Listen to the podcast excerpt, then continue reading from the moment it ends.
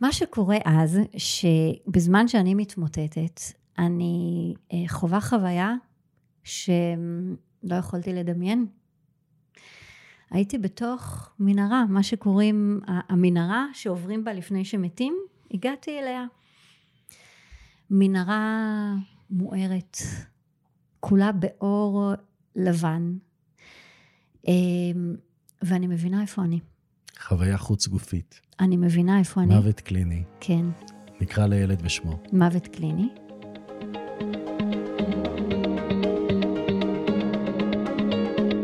נו, מה עכשיו? למה אף אחד לא לימד אותנו על החיים? לא בבית ספר, לא באוניברסיטה, לא בבית ולא באף מסגרת אחרת. לפעמים אני מרגיש שפשוט לא רצו שנדע. בדיוק בגלל זה. אני, דורון עמיתי ליבשטיין, מביא לכם את הפודקאסט "נו מה עכשיו?" מבית לייף אקדמי. בפודקאסט אני אאמת את המורים והמנהיגים המובילים בעולם עם השאלה של מה עכשיו. אני אביא לכם את הפרקטיקות המדויקות לחיים. חיים של יותר צמיחה, חיים של יותר הגשמה והתפתחות. אז אם גם אתם שואלים, נו, מה עכשיו? הגעתם לפודקאסט הנכון. תקשיבו לשידור ותגלו בעצמכם.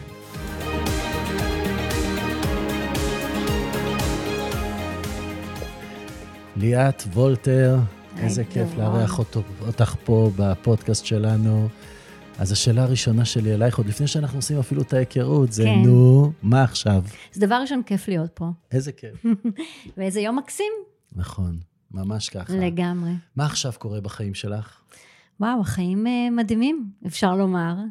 אני uh, חיה בזוגיות מדהימה, uh, עם ילד מקסים. ועושה את שליחות חיי, אז מה יכול להיות יותר טוב מזה?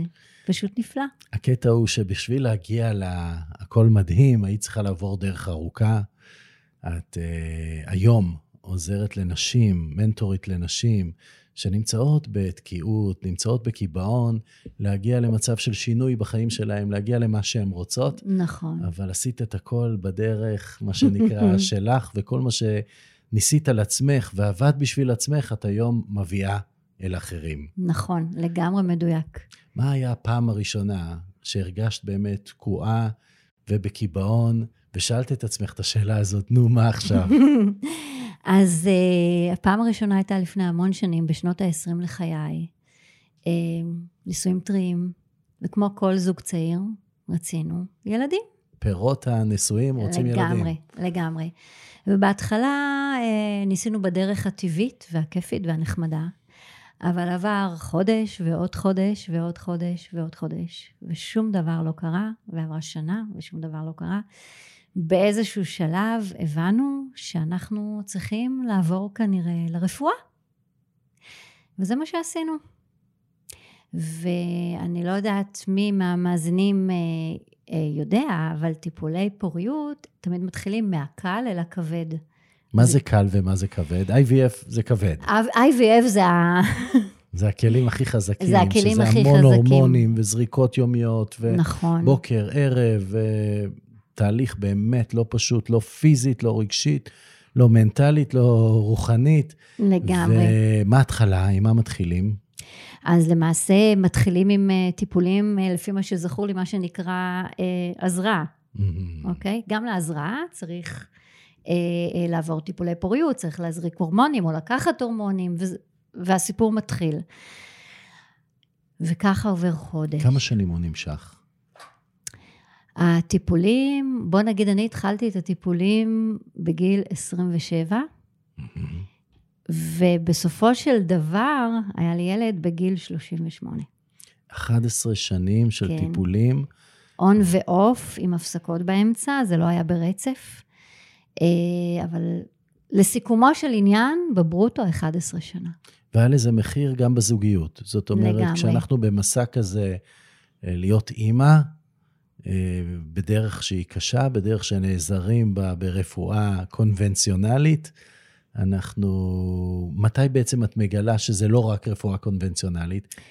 אז באיזשהו שלב, אחרי יחסית אה, די הרבה שנים, כשבאמת כבר הגענו לתותחים הכבדים ושום דבר לא קורה, ישבתי יום אחד ואמרתי לעצמי, אוקיי, ליאת, יש פה משהו אחר, משהו שאת צריכה לגלות. ואם הרפואה לא עוזרת, ואני אה, כמדענית אה, בעברי, מאוד מאמינה. ביולוגית. ביולוגית, כן, מאוד מאמינה בקטע של הרפואה. אם זה לא עוזר, יש פה עוד דבר, יש פה עוד גורם שאני לא שמתי במשוואה. והגורם הזה הוא כנראה אני, וואו. משהו בתוכי. והתחלתי לקחת אחריות. בפודקאסט הזה אנחנו אוהבים לתת אה, מה שנקרא כלים פרקטיים לחיים. אוקיי, אז הכלי מספר אחד שאני מזהה פה הוא לקחת אחריות. אם אתם נמצאים באיזושהי צומת, אם משהו קורה בחיים שלכם, נורא קל להאשים את הסביבה ונורא קל לחכות שהפתרון יבוא מבחוץ, אבל בעצם התחלה של פריצת הדרך אצלך זה שהסתכלת פנימה ולקחת אחריות, ומה בעצם את עושה כשאת מסתכלת פנימה? למי את פונה? מה את עושה? איזה אז- ספרים את קוראת? אז דבר ראשון, אני חייבת לומר לך שזה ממש נכון מה שאתה אמרת. השלב הראשון, הרבה, להרבה מאיתנו יש נטייה אה, להאשים את הסביבה, את המציאות שנולדנו אליה, את הגורל שלנו, את האנשים האחרים, לכעוס על כל העולם, אבל תכלס, השינוי האמיתי מתחיל אצל כל אחד מאיתנו, כשאנחנו לוקחים אחריות, גם על דברים שנראה לנו שאין לנו אחריות עליהם. ואז אנחנו יכולים אה, אה, ליצור את המציאות שלנו. כמובן שזה לא היה כל כך מיידי, לקח לי זמן להבין שזה זה קשור אליי. תהליך, זה זה תהליך. תהליך, כן. ובאמת, אה, באותה תקופה פניתי לטיפול פסיכולוגי, מהמם. והתחלתי לקרוא. אני מאוד אוהבת לקרוא, אז התחלתי לקרוא את כל התחום של התת-מודע. הספר הראשון שקראתי, כוחו של התת-מודע, ספר הכניסה האולטימטיבי לעולם. התת-מודע. לגמרי. פתאום ו- את מבינה ש-90% זה בתת-מודע ו-10% זה במודע, זה תגלית פסיכית. פסיכית לגמרי. גם להבין את המשמעות של התת-מודע, להבין שיש משהו שהוא תת-הכרתי, שאנחנו לא מודעים לו, והוא מנהל לנו את כל החיים. זה פשוט... אני הייתי בהלם מה, מהתגלית המרעישה הזו, אמנם הייתי כבר מבוגרת, אבל בשבילי זה היה תגלית. ושאנחנו בעצם על אוטומט. אוטומט ככה לגמרי. אנחנו מגיבים, ככה אנחנו פועלים, ככה הגוף שלנו מתפעל את עצמו. נכון. מתוך התת-מודע. נכון, לגמרי. ובשלב הזה אמרתי, אוקיי, אז יש לי תת-מודע, זה ברור, ואני צריכה לגלות מה יש שם. Mm, אני צריכה לגלות מה החסמים שיש שם שגורמים לי לא להיכנס להיריון. ונכנסתי פנימה, שאלתי שאלות מאוד מאוד נוקבות, כמובן שנעזרתי באנשים מסביב, ו... אה, אז אנחנו קוראים את הספר כוחו של התת-מודע, כן. ומה את מגלה באמצעות הספר ובאמצעות החקירה הפנימית הזאת של התת-מודע? אז זהו, אז אני מגלה באמת אה, כל מיני אה, אמונות וחסמים שיש בתוכי, שלא הייתי מודעת אליהם בכלל לגבי נושא האימהות, והבנתי שאת הדברים האלה אני צריכה לשחרר. ועשיתי על עצמי עבודה מאוד מאוד מאוד עמוקה כדי לשחרר את כל אותם חסמים. עכשיו, את בחורה צעירה יחסית, נכון. והחסמים הם חסמים שבאים מהבית, מההורים, מהילדות, ממה שאת ראית, או שלפעמים החסמים הם אה, מגלגולים שונים. אז אני חושבת שזה אצל כל אחד זה שילוב של כמה דברים. גם, אם מדברים על גלגולים, זה שילוב של דברים שאנחנו מביאים מגלגולים קודמים, אבל גם דברים שמגיעים אלינו מתוך החיים האלה ומתוך הילדות, בוודאי הילדות המוקדמת עד גיל שמונה, וגם אחריה. והיום, אתה יודע, אני מסתכלת על זה בעיניים פתוחות ויודעת בדיוק מה, מה היה שם ומה הוביל לזה. ואת זה אני נסעתי איתי עד גיל, עד אותו רגע שלמעשה החלטתי לשחרר את זה. ואת מטופלת ב-NLP, או שאת לומדת NLP? איך את מתמודדת עם זה? אז אני לומדת NLP. בעצם אוקיי. אני גם חושבת שלקחתי גם כמה טיפולים ב-NLP באותה תקופה. וה-NLP זה בכלל אה, עולם ומלואו, ומבחינתי זה, זה, זה, זה, זה, זה פשוט מדהים. אולי נסביר למי שלא מבין, שזה בעצם תכנות של התת-מודע. נכון. זאת אומרת, במקום להיות uh, מנוהלים על ידי התת-מודע, אנחנו משתמשים בכלים כדי לנהל את התת-מודע ולהגיע למצב של uh, אנחנו מתכנתים את עצמנו מחדש. נכון. וכך עשיתי. והפלא ופלא, כשאני, אה, ביום שהחזירו לי את העובר, אני ידעתי באופן ודאי שאני אכנס להיריון. תמר בוא לאימא. זה מה שאמרתי. מדהים, שכבתי על מיטת הניתוחים ואמרתי, תמר בוא לאימא, ותמר באה לאימא. מדהים. כן. אבל uh, ככה... עד, עד היום אני נזכרת ברגע הזה, ויש לי דמעות של התרגשות, כי זה היה כל כך... העבודת תודעה שעשיתי הייתה כל כך חזקה. ורק להבין, 11 שנים של עבודה, את לא תמיד משתפת, אבל שיתפת אותנו שזה בעצם אה, עם שני בני זוג. נכון. ומסע מסע ארוך כן. לעבר האימהות, נכון. שמשפיע על כל חלק בחיים שלך. זה הופך להיות המטרה, ושום דבר לא יעמוד בינך לבין המטרה. נכון. ואת עושה את כל העבודה הפנימית הזאת, לשחרר אמונות מגבילות ולשחרר כל מיני קבעונות, כמו שאת עושה היום לנשים, נכון. אה, שעומדות בינינו לבין מה שאנחנו רוצים, ואת מצליחה להגיע למצב של איתמר מגיע אלייך, כן, אבל זה רק ההתחלה רק ההתחלה. של הגל הבא, נכון. של אתגרים. זה היה ספתח, דורון. ספתח. ספתח, זה היה קדימון. חשבת שהשגת את מה שרצית, ועכשיו, happily ever after, החיים ממשיכים עכשיו אה, לעבר השקיעה בכיף והנאה, ואוהבים מאז ולעולם. אבל מה את מגלה באמצע ההיריון של איתמר? אז למעשה זה היה אפילו די בתחילת ההיריון של איתמר. למעשה הסיפור התחיל ביום שגיליתי שאני בהיריון באופן רשמי. וואו. וביום... יום השמחה, היום יום- הכי מאושר בחייך. היום הכי, באמת הכי מאושר בחיי, ובעצם הלידה הייתה היום הכי מאושר, אבל היום באמת- השני הכי מאושר. כן, אז יום מאוד מאוד מאושר, ואני ובעלי, מי שהיה אז בעלי, יצאנו לחגוג, אה, ובאותה נקודה הבחור קיבל רגליים קרות. וואו. כן, כן. והיה מאוד מאוד מבולבל, ואפילו באותו רגע הוא אמר שהוא לא בטוח שהוא רוצה את ההיריון הזה. וואו. כן, שזה הדבר הכי קשה בשבילך לשמוע. לגמרי, גם היה ברור לו שהוא אומר את זה, אבל זה לא יקרה. זאת אומרת, זה היה ברור שההיריון הזה נשאר. לא, לא היה פה איזשהו... אבל הוא אמר שהוא מבולבל, והוא לא יודע מה הוא רוצה, והוא לא יודע מה לעשות, ו... והוא לא יודע אם הוא רוצה אותנו. וואו. ומאותו הרגע לא היה לי בעל. זהו. זאת אומרת, הוא נעלם ממש ברגע שהוא ידע שהולך להיות לו ילד והולך להיות לכם ילד, נכון. ו... ואז את נשארת במסע הזה בעצם עם עצמך. עם עצמי. אה, לקח לו עוד איזה חודשיים, שלושה ככה להיות בבית. אה, באיזשהו שלב הוא עזב, ונשארתי לבד. אישה בהיריון, בבית גדול. תתמודדי עם הבטן שלך שהולכת וגדלה, ואני חושבת שסיפרתי לך קודם, שזה היה ההיריון הכי מדהים בעולם, באמת, הייתי כאילו, הריון מהמם, פיזית, אבל נפשית, בכי אחד גדול. תשעה חודשים של בכי. וואו. זה פשוט, ואני בבסיסי בן אדם הכי חייכן, שחקן אנרגטי, תשעה חודשים של בכי בלתי נגמר. ומה עוזר לך בתקופה הזאת? מה נותן לך את הכוחות להמשיך קדימה, כשבעצם את יודעת שמעכשיו זה את ואיתמר? אז אה, לא נעים לומר, מה שנתן לי את הכוחות זה איתמר, אוקיי. שהיה בבטן שלי, והרגשתי אותו. וזה היה חיבור ש... שבאותה תקופה זה מה שהחזיק אותי.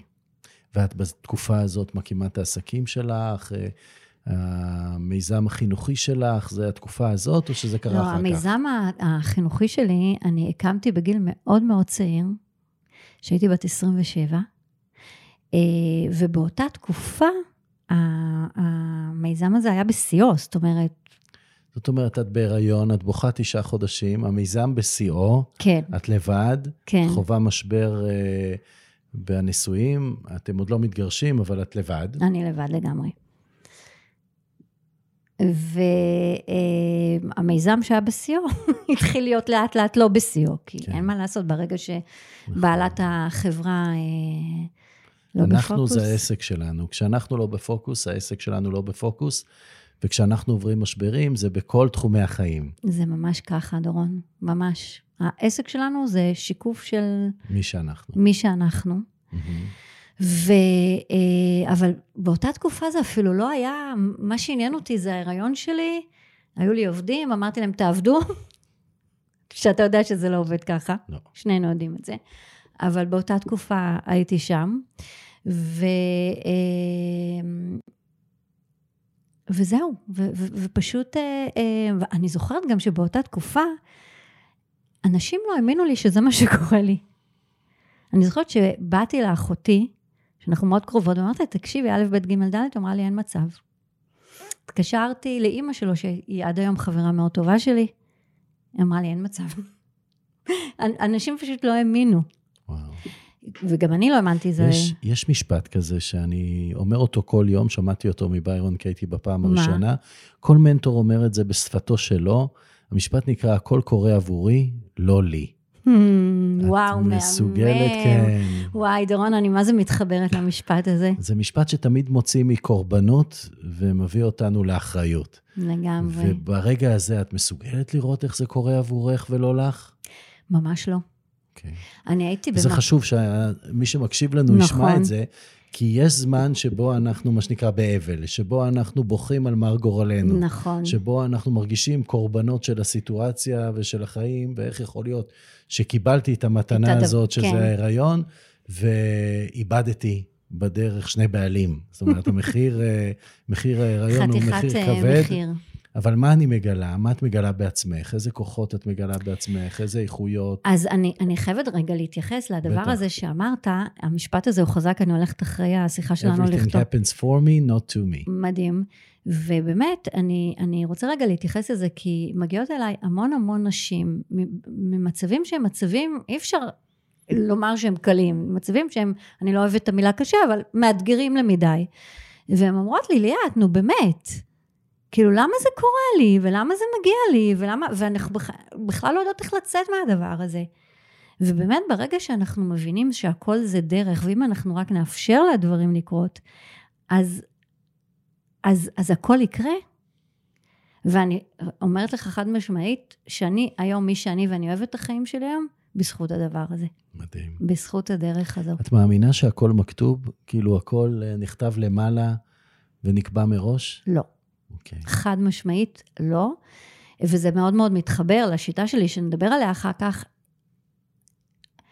לנו יש את השיעורים שלנו, את הדרך שלנו, ותכלס אנחנו נמצאים בעולם שכולו שפע, אנחנו רק צריכים לקחת את השפע הזה. ואני לא חושבת שיש מישהו שנולד עם גורל שלא לקבל את השפע הזה, אני לא מאמינה.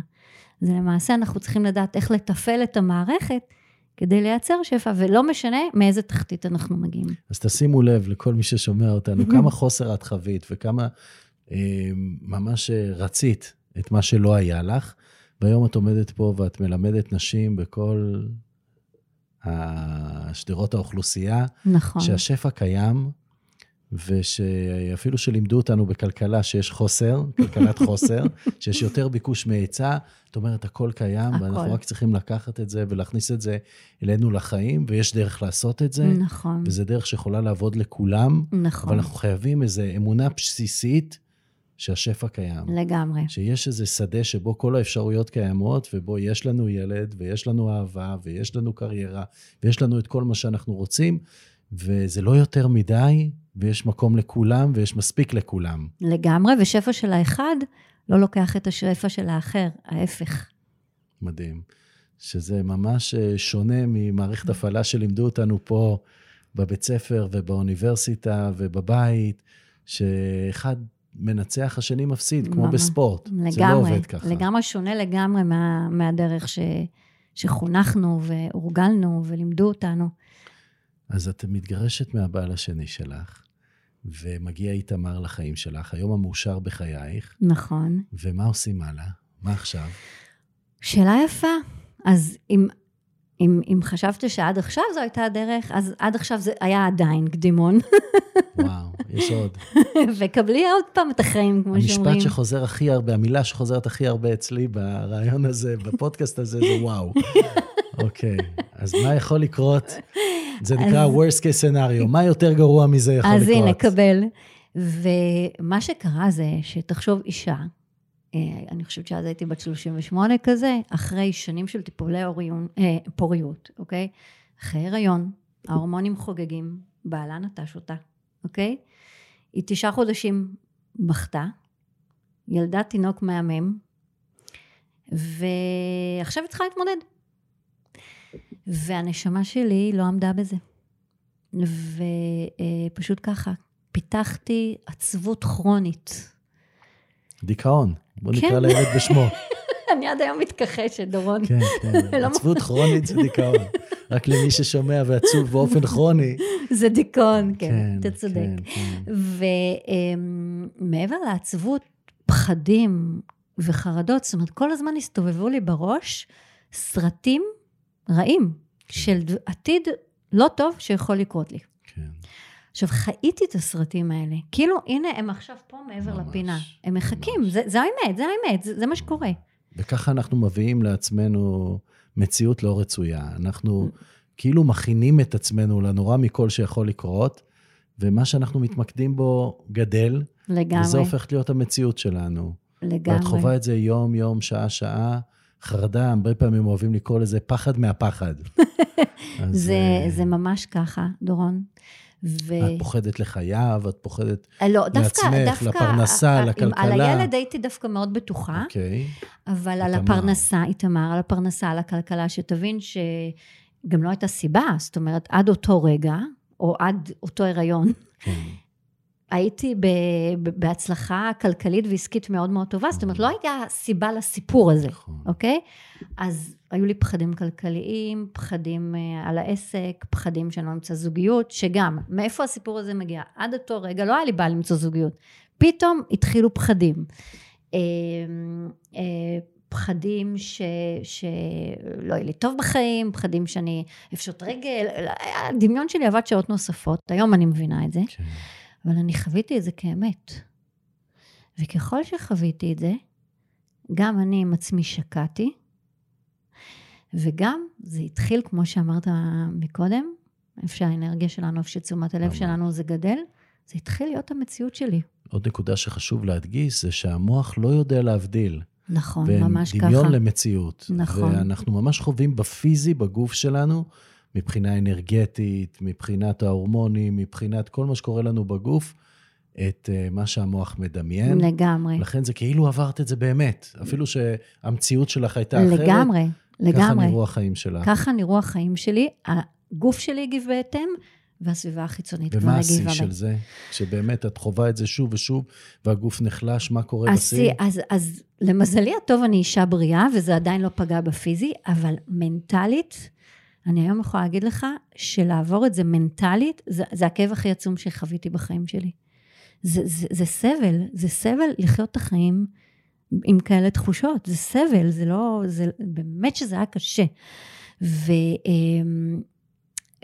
לאט, ו- והמציאות מתחילה להשתנות, העסק שלי, מעסק מצליח, פתאום, דרופ, ו- בדעיכה. מה זה דעיכה? דעיכה זה לא... צניחה חופשית. מה זה צניחה? ממש ככה, ואין. מצנח, ואין כן, מצנח. כן. ואני, בקטע של זוגיות הגיעו למרחב שלי כל מיני גברים שהיום אני שואלת את עצמי, הכיצד? אמרנו, זה שיקוף של לגמרי. מחשבות אה, לגמרי. טורדניות ושל ה-worst case scenarios, גם מגיעים אז מהאנשים. קיבלתי את הדבר הזה. שהם ה-worst כן, case scenario בדיוק. בשבילך, התרחיש הגרוע ביותר. בדיוק, הגיע לחיים שלי. ביום אחד את מגיעה לעבודה, ויום אחד אני מגיעה לעבודה, ויושבת אצלי במשרד, ופתאום אני מרגישה שכל העולם, ממש הכל סובב עליי, ושאני עומדת למות. זאת אומרת, הרגשתי שהגוף שלי בקריסה. בנקודה הזו, למזלי הטוב, ממש בכוחותיי האחרונים, רצתי ללובי של המשרד, קראתי לעזרה והתמוטטתי. וואו. חשוב להדגיש פה התמוטטות שכזאת, אני לא יודע מה אומרים הרופאים, אבל ביפן יש לזה שם למחלה הזאת, היא באמת? נקראת קירושי. באמת? לא שמעתי על זה, מה זה? וזה אה, למות ממתח. ממש בעבודה אנשים מתמוטטים ומתים. באמת? זה משהו ככה, שהוא ידוע? באמצע מקום העבודה, רק ביפן, עכשיו זה מתחילים לראות ניצנים בקוריאה. אתה רציני? לא ממש שמעתי על זה. ממתח, בלוטות האדרנל, מרוב מתח לאורך כן. זמן, מתח כרוני, ממש אה, אה, הכל מתרוקן בהם, ואז אנחנו לא יכולים... אה, ואנשים שם אנחנו מתים? מתמוטטים, כן. מתמוטטים, נופלים ומתים. וואו. עד רמה כזאת, וזה כתוב בעיתונים, והממשלה מנסה לעשות הרבה דברים בשביל להוריד את המתח בעבודה, מה עושים להם שם ואצלך זה בעבודה? מתח בחיים. הם מפחדים מהבוס, העבודה היא כל החיים של כן. היפנים, ואת במצב כזה של מתח כל כך ארוך, של הרבה זמן, בכל תחומי החיים, את פשוט מתמוטטת, נכון. ומה קורה אז? מה שקורה אז, שבזמן שאני מתמוטטת, אני אה, חווה חוויה שלא יכולתי לדמיין. הייתי בתוך מנהרה, מה שקוראים המנהרה שעוברים בה לפני שמתים, הגעתי אליה. מנהרה מוארת, כולה באור לבן,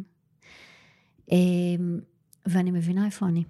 חוויה חוץ גופית. אני מבינה איפה אני. מוות קליני. כן, נקרא לילד בשמו. מוות קליני. והיה לי ברור שאני אה, לא מתה. ברור, אי אפשר להשאיר את איתמר לבד. יפה, גילית את המנוע.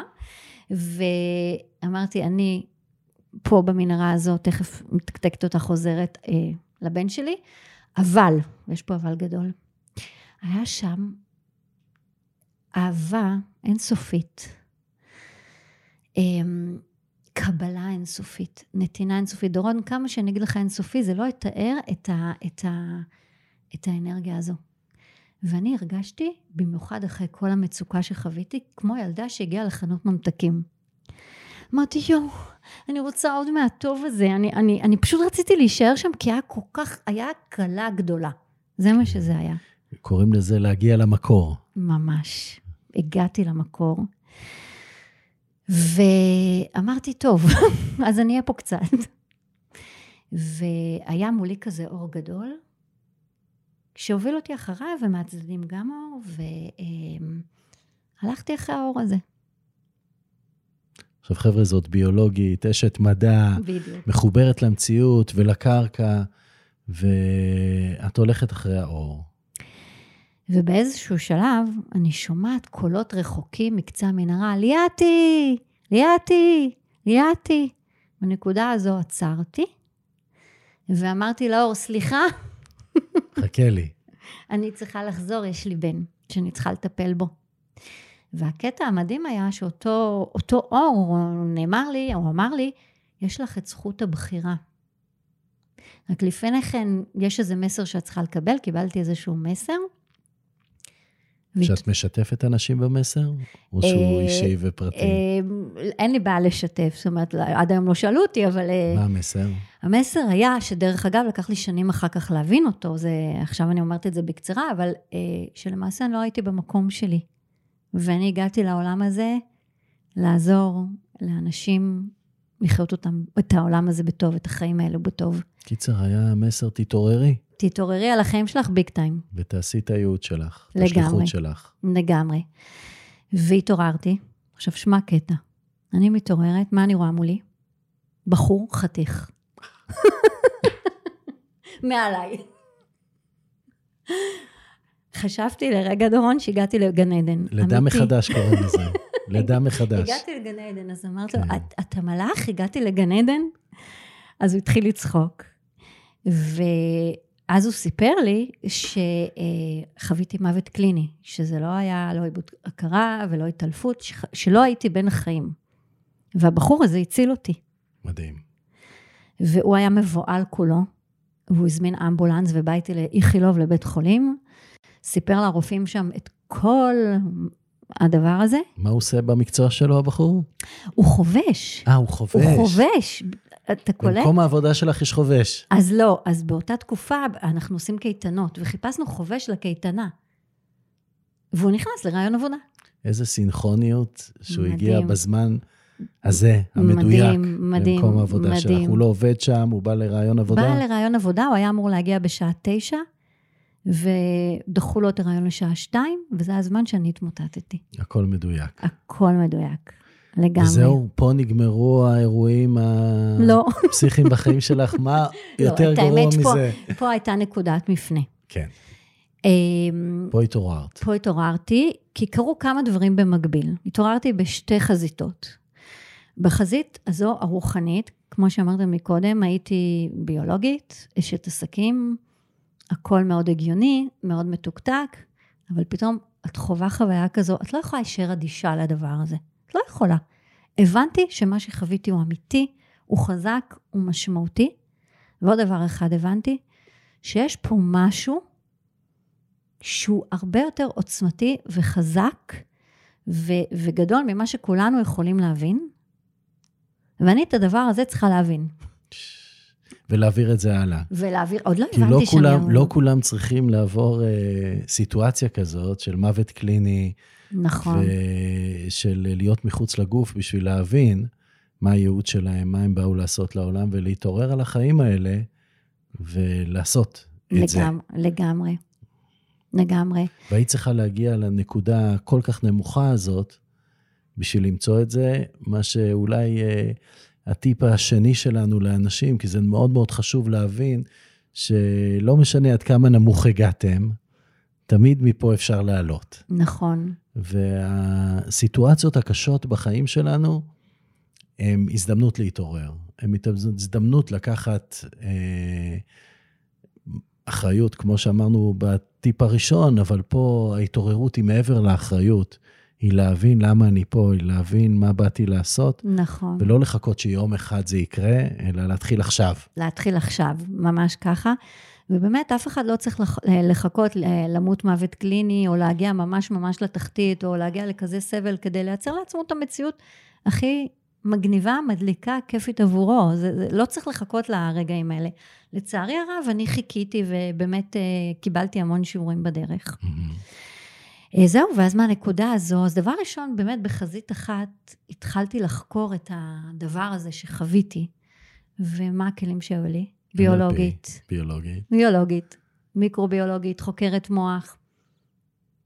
אמרתי, טוב, צריך להבין פה את הסיפור הזה. התחלתי לקרוא כל מיני מאמרים וכל מיני מחקרים, ואז התגלה אליי, וואו, עולם ומלואו. פשוט עולם ומלואו מטורף, ומה שעוד יותר הדהים אותי, שכל הדברים האלה שאני למדתי באוניברסיטה, היו לי שם, היו מונחים, אבל אף אחד לא עושה את החיבור. מה, באמת? זה, זה קיים באוניברסיטה הפיזיקת קוונטית? בטח. ומלמדים את זה, ורק לא עושים עם זה כלום? אני אגיד לך מה העניין, שמלמדים באוניברסיטה, אבל האנושות לקחה את כל הקטע הקוונטי, ב, בוא נגיד, זה קיים במאה השנה האחרונות, יותר להתפתחות טכנולוגית. ורק ככה בעשר, עשרים שנה האחרונות, עולם המדע אה, מתחיל, התחיל באמת להבין שכל הנושא הקוונטי בכלל קשור למציאות שלנו.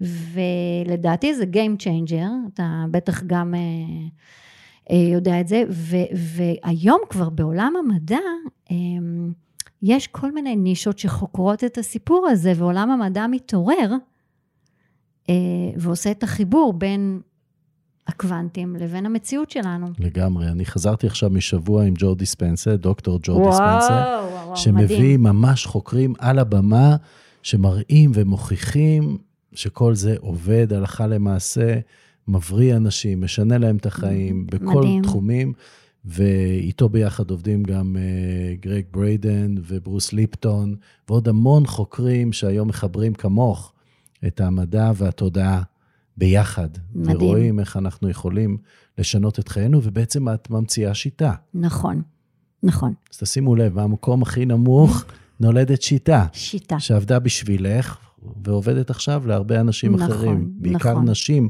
אבל זה עובד גם זה לגברים, עובד לגברים ולכולם. את פשוט בחרת.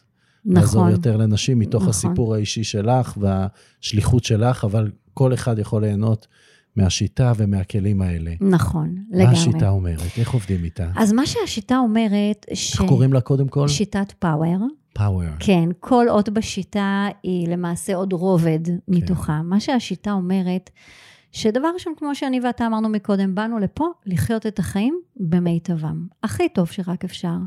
אבל כדי שהדבר הזה יקרה, אנחנו חייבים להתייחס לארבעה גורמים, או ארבעה רבדים. זאת אומרת, רק כשאנחנו מסתכלים בראייה שהיא ראייה כוללת על כל ארבעת הרבדים האלה, אז אפשר לעשות שינוי מאוד מאוד משמעותי. עכשיו, מה הם הרבדים האלה? רובד אחד זה הרובד המדעי שאני ואתה עכשיו דיברנו עליו, וזה כל הנושא הקוונטי. עכשיו, המאזינים שלנו, מי שלא יודע מה זה הנושא הקוונטי בבודם ליין, מה שכל המחקר הקוונטי אומר, שעוטפת אותנו אנרגיה. והאנרגיה הזו משפיעה באופן ישיר על החיים שלנו. ומה שקובע איך היא תשפיע על החיים שלנו, טוב או רע, זה ההתנהלות שלנו בתוכה. זאת אומרת, יש לה חוקיות מסוימת, דרך מסוימת, כמו כל דבר שאנחנו נמצאים בתוכו. ברגע שאנחנו פועלים על פי החוקיות הזו, אנחנו ממש יכולים לרתום את האנרגיה הזו כדי לייצר עבור עצמנו חיים מדהימים. וההפך הוא הנכון, אם אנחנו פועלים בחוסר מודעות ולא מתייחסים לאנרגיה הזו, יכולים לקרות לנו כל מיני באגים בחיים, או אירועים שהם לא נעימים, כי אנחנו פשוט בחוסר מודעות, לא... אוקיי? אז זה רובד אחד שהוא מאוד מאוד משמעותי. Uh, הרובד השני זה הרובד של התת-מודע, כמובן. שבאמת התת-מודע אה, זה אותו אזור תת-הכרתי שמנהל לנו את כל החיים. עכשיו, מה זה האזור התת-הכרתי? זה שוב, הביולוגיה שלנו. שוב עולם המדע, זאת אומרת, תת-המודע זה הפרשות הורמונליות והפרשות ממערכת העצבים, שגורם לנו לחשוב בדרך מסוימת, להתנהל בדרך מסוימת, אה, להרגיש בדרך מסוימת, וכתוצאה מזה, לייצר מציאות מסוימת. ממש. ולא רק מציאות מסוימת, לחזור בלופים נכון. על אותה מציאות. אם אנחנו חושבים את אותו דבר, מרגישים את אותו דבר, פועלים אותו דבר, איינשטיין אמר, זה יהיה נכון. חוסר שפיות לצפות לתוצאות אחרות. לכן נכון. החיים שלנו נראים בדיוק אותו דבר, אלא אם כן אנחנו משנים. נכון. אז הקטע של התת-מודע אה, אה, הוא, הוא קטע שהוא מאוד מאוד חשוב, ואני, ב, ב, מעבר ל, ל, ל, לעניין של באמת... אה, אה, אה, לייצר אה, אה, תת מודע חדש, אני מאוד מאוד מתייחסת להיבט הביולוגי גם, כי ההיבט הביולוגי פה הוא מאוד מאוד משמעותי, ואיך אנחנו גורמים לגוף שלנו להפריש הורמונים אחרים, אוקיי? אז זה רובד נוסף. הרובד השלישי זה הרובד הרוחני, שלמעשה מבחינתי אותה אנרגיה מכילה המון ידע, והמון הכוונה, והמון תשובות לשאלות, יש אנשים שקוראים לזה אינטואיציה. Mm-hmm. וכדאי להתחבר לידע הזה, כי כשאנחנו מחוברים לידע הזה, אנחנו מחוברים לעצמנו, ל... כאילו, לדרך שלנו. ממש, אחד הדברים ששמעתי מוון דייר, כן. זה שכשאנחנו מדברים עם אלוהים, זה נקרא תפילה. וכשאלוהים לוחש לנו באוזן, זה נקרא אינטואיציה. איזה יופי. ממש... אני כל כך אוהבת את המשפטים שלך, מדהים. תודה. מדהים. הכל זה מהלמידה והספרים כן. שלנו שאנחנו לומדים. כן. וזה היה האלמנט השלישי, הרוחניות. נכון. יש, אה, אה, אנרגיה ורוח אה, בתוך, שמניעה אותנו קדימה. אל עבר השינוי והרובד הרביעי? פרקטיקה. פרקטיקה. אנחנו חיים בכאן ובעכשיו, וצריך לקחת את כל הידע הזה ממש. ולהפוך אותו נכון. למציאות. נכון. אוקיי? זה ממש כי... אולי הכי חשוב, זה נכון. להפוך את זה לפרקטי. נכון. כי אם הרוחניות הזאת לא מחוברת לכאן ועכשיו, אז אה, מה שנקרא, אפשר לחבק את העצים. בדיוק. אפשר לעשות מדיטציה בהימאליה, אבל זה לא עוזר לנו במציאות נכון. שלנו. כשאנחנו עם ילד, בלי בעל, אה, ושואלים את עצמנו, מה עכשיו, איך אני יוצאת מהמקום הזה? והשיטה הזאת ממש עזרה לך, מה הצלחת לייצר בחיים שלך? המניפסטיישן אצלך. תקשיב. כי הרבה פעמים אנחנו מכירים מנטורים שמלמדים דברים, אבל לא עושים את זה על עצמם. ווא. אצלך פה זה הפוך. אצלי זה walk the talk. מתוך העבודה העצמית ומתוך התוצאות שאת רואה בחיים שלך, את עוזרת ומשכפלת את זה הלאה אל מול אנשים. כמו שאמרנו עם אה, ג'ו דיספנסר, שחיבר לעצמו את אה, עמוד השדרה, ואז הוא יכול היה ללכת ולעזור לאחרים לעשות נכון, את זה. נכון, נכון. אז איזה תוצאות הצלחת לייצר לך בחיים בזכות פאוור? תקשיב, זה, זה, זה אדם אחר, מציאות אהבה אחרת. אהבה יש. ברור, אני בזוגיות כיף. כבר 11 שנה. 11 שנה כן, זוגיות, כן. מדהים. עם גבר מדהים, ושבאמת אה, לא יכולתי לקוות ולרצות טוב מזה. נהדר. זוגיות שהיא זוגיות מפרה וטובה וכיפית ובוגרת ו... אמ, בן כמה איתמר היום? איתמר היום בן 14. 14, יואו, נער בוגר. מהמם, ילד מהמם. אמ, בתחום הכלכלי, כמובן, שאם באותה תקופה הייתי... בצניחה חופשית, כמו שאמרנו. בצניחה חופשית, אז כמובן שהכל התאזן, ואחרי שהכל התאזן, גם השפע יחד עם זה הגיע. גם החברה בתחום החינוך. כן, גם החברה בתחום החינוך. האישית שלך, נכון. הטיפולית שלך, השיטה שלך. נכון. אז היום באמת החברה בתחום החינוך היא, היא, אני כבר פח, היא עדיין קיימת, היא שלי, אבל אני פחות מעורבת בה. מה שאני עושה היום בעיקר, ב-99% מהזמן שלי, זה באמת ה... השליחות שלי לעזור אה, אה, לנשים, אני עושה את זה גם באמצעות קורסים וגם באמצעות טיפולים פרטניים, ומבחינתי, זה כאילו הנשמה שלי באה לפה לעשות את זה. אז לחיות בהגשמה ובשפע כלכלי כתוצאה מההגשמה הזו, זה, זה, נו, אתה יודע, לא? נכון. זה הכי כיף. אז ההגשמה זה בעצם הפרקטיקה. נכון. כי לדעת את הייעוד שלנו, את השליחות שלנו, ולא לממש אותה, זה יותר גרוע מלא לדעת את הייעוד שלנו. כי כשאנחנו יודעים ולא מממשים, הפער הוא כל כך גדול. שזה מתסכל. ולכן זה מתסכל, נכון. ואפילו מוריד אותנו אנרגטית. וכשאת נמצאת בהגשמה ונמצאת במימוש של כל מה שאת uh, רצית, מהמם. והוא קורה עכשיו בחיים שלך, אז זה באמת הזמן אה, להגדיל את זה ולהעביר את זה הלאה. נכון. להעביר את הידע שלך, את הניסיון שלך, את התשוקה לחיים שלך ואת כל הסיפור המדהים הזה. כתבת ספר? יצא ספר? טרם. טרם. אבל זה בתוכנית? זה בתוכנית, מתבשל. כמו שאמרתי לך בהתחלה, פעם הייתי כן. שואל תמיד, נו, מה הלאה? What's next? כן. מה בתוכנית שלנו? והייתי אומר, בכל נקודת זמן אנחנו צריכים לתכנן את הצעד הבא שלנו. והייתי אומר אפילו לאנשים שקיבלו עכשיו תפקיד הכי חשוב, מנכ"ל, סמנכ"ל, ראש ממשלה, נשיא, שאלו את עצמכם מה הלאה. יפה. אחרי קורונה הפסקתי. למה? אני שואל רק שאלה אחת, מה? מה עכשיו? באמת? כן. ולמה הפסקת? מכיוון שהחיים הם כאלה שאין מחר נכון. ואין אתמול, יש רק את עכשיו. בקורונה ולכן- גילינו את זה ביג טיים. בדיוק. וזה היה התגלית שלי בזמן קורונה, ולכן כל הזמן אני שואל את האנשים שממולי, מה עכשיו? כי כרגע, את יודעת, מה זה קרמה?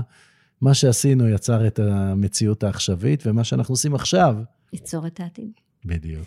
אז אתה לא שואל את עצמך יותר what next? לא. וואו, רק איזה את מה גיבור. עכשיו, כן. והעכשיו, זה כל מה שיש. מהמם. זאת אומרת, אה, גם כשאנחנו חושבים על העבר, חושבים על העתיד, אנחנו חושבים עכשיו. נכון. וכשאנחנו משנים לפעמים את הפירוש, משתנה העבר, וכשאנחנו מורידים חששות, מורידים פחדים, משתנה העתיד, והכל קורה כאן. ולכן אה, בכל נקודת זמן, כל אחד ממי ששומע איתנו יכול להשפיע על עולמו כאן ועכשיו. לגמרי. וזה שהוא ייקח רעיון אחד, משהו אחד, מתוך השיחה בינינו, ויטמיע את זה על עצמו. אז uh, ניזכר בטיפ הראשון, הפרקטי, שאמרנו לקחת אחריות על הכל. נכון. וזה לא קל וזה לא פשוט, הכל קורה עבורי, לא לי, זה לא דבר של מה בכך, אבל באמת אין דרך אחרת, כי אחרת אנחנו חיים חיים של קורבנות. כל הזמן מקטרים, כל הזמן מתלוננים. ו- וההפך, אנחנו ברגרסיה. בדיוק. והטיפ השני, את זוכרת מה הוא היה? לא? תזכיר לי. אני אזכיר, הוא היה דומה לנושא הזה של לקחת אחריות, והטיפ השני היה באמת אה, להעמיק ולחקור ולהבין את המקור. נכון, נכון. והטיפ השלישי, אני חושב שהוא מאוד מאוד חשוב, זה power. כן, נכון, ארבעת הרבדים. וזה להיות פרקטי, נכון. לחבר את הרוח אה, עם החומר, ולהבין שאם אנחנו לא עושים שינויים כאן ועכשיו, זה לא יקרה. הרבה נכון. פעמים אנחנו אומרים, יום אחד, כשיקרה 1, 2, 3, 4, 5, נכון, לגמרי. אני ארגיש ככה וככה, אבל זה לא יקרה אף זה פעם. לא יקרה. רק אם אנחנו נשנה עכשיו, נכון, זה יקרה, ו- ובאמת מה שאת מביאה זה עכשיו הרבה פרקטיקה. נכון. מה משך אותך לבחור בנשים כקהל היעד שלך? תראה, אה, אני, אני עברתי כל כך הרבה אה, אתגרים נשיים, שאני מבינה כל ניואנס. היום מגיעות אליי נשים בכל מיני שלבים בחיים.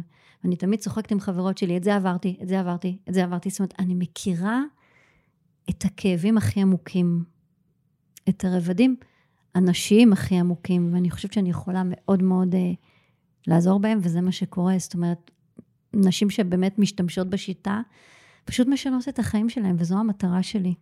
אני אישית אוסיף לזה, ואני אגיד שאני חושב שמנהיגות האמיתית, העכשווית, מהמם. לא רוצה להגיד העתידית, אלא העכשווית, כן. היא מנהיגות נשית, feminine leadership. מהמם. והמקומות שבהם אה, נשים מנהיגות את העולם, מדינות, חברות, וזה הופך להיות יותר ויותר, אה, מראות לנו מנהיגות אחרת. לא מנהיגות של אה, קדימה אחריי והסתער, אלא מנהיגות מכילה, מנהיגות אה, מהמם. מחבקת, מנהיגות אוהבת, מנהיגות שמאפשרת לכל החלקים למצוא את המקום שלהם, והיא תומכת, והיא רואה, והיא עושה הרבה דברים שהמנהיגות הישנה, נקרא לזה, הגברית לא עשתה, לכן אה, זה כל כך חשוב, שיותר ויותר אנשים מקדישים את עצמם נכון. לפיתוח והוצאה של אנשים מתקיעות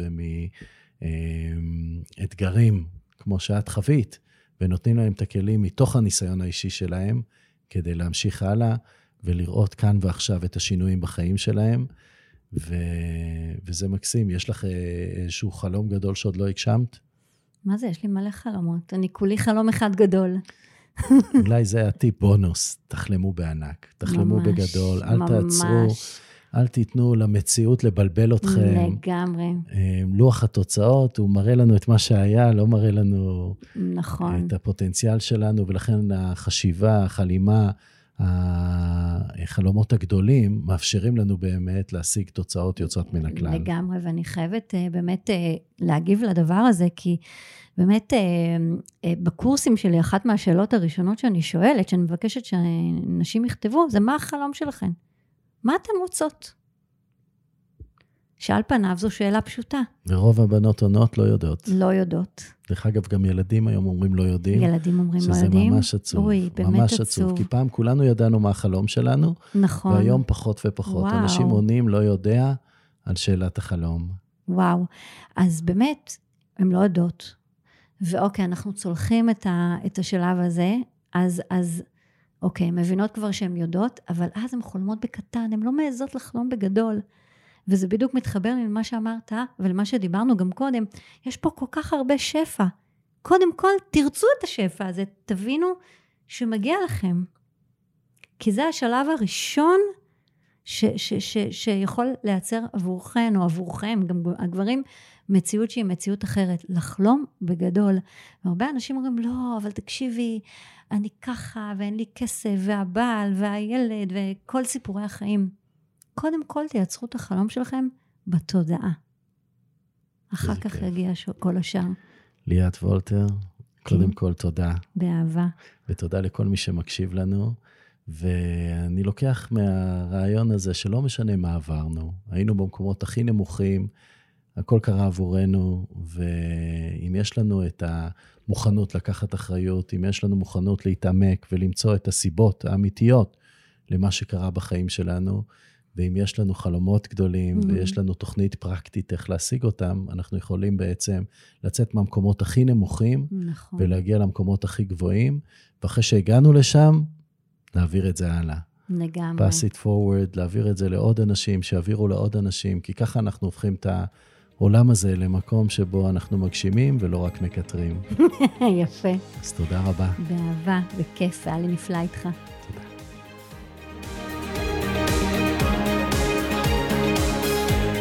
טוב חברים, הגענו לסיומו של עוד פרק בפודקאסט, נו מה עכשיו?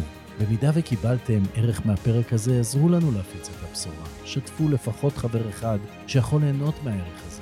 בכל פרק מצורפות לכם שלושת הפרקטיקות עליהן דיברנו בפרק. צאו ויישמו, כי להקשיב בלי להתאמן ולממש, זה לא ממש עובד. אני הייתי דורון עמיתי ליבשטיין, ונתראה בפרק הבא.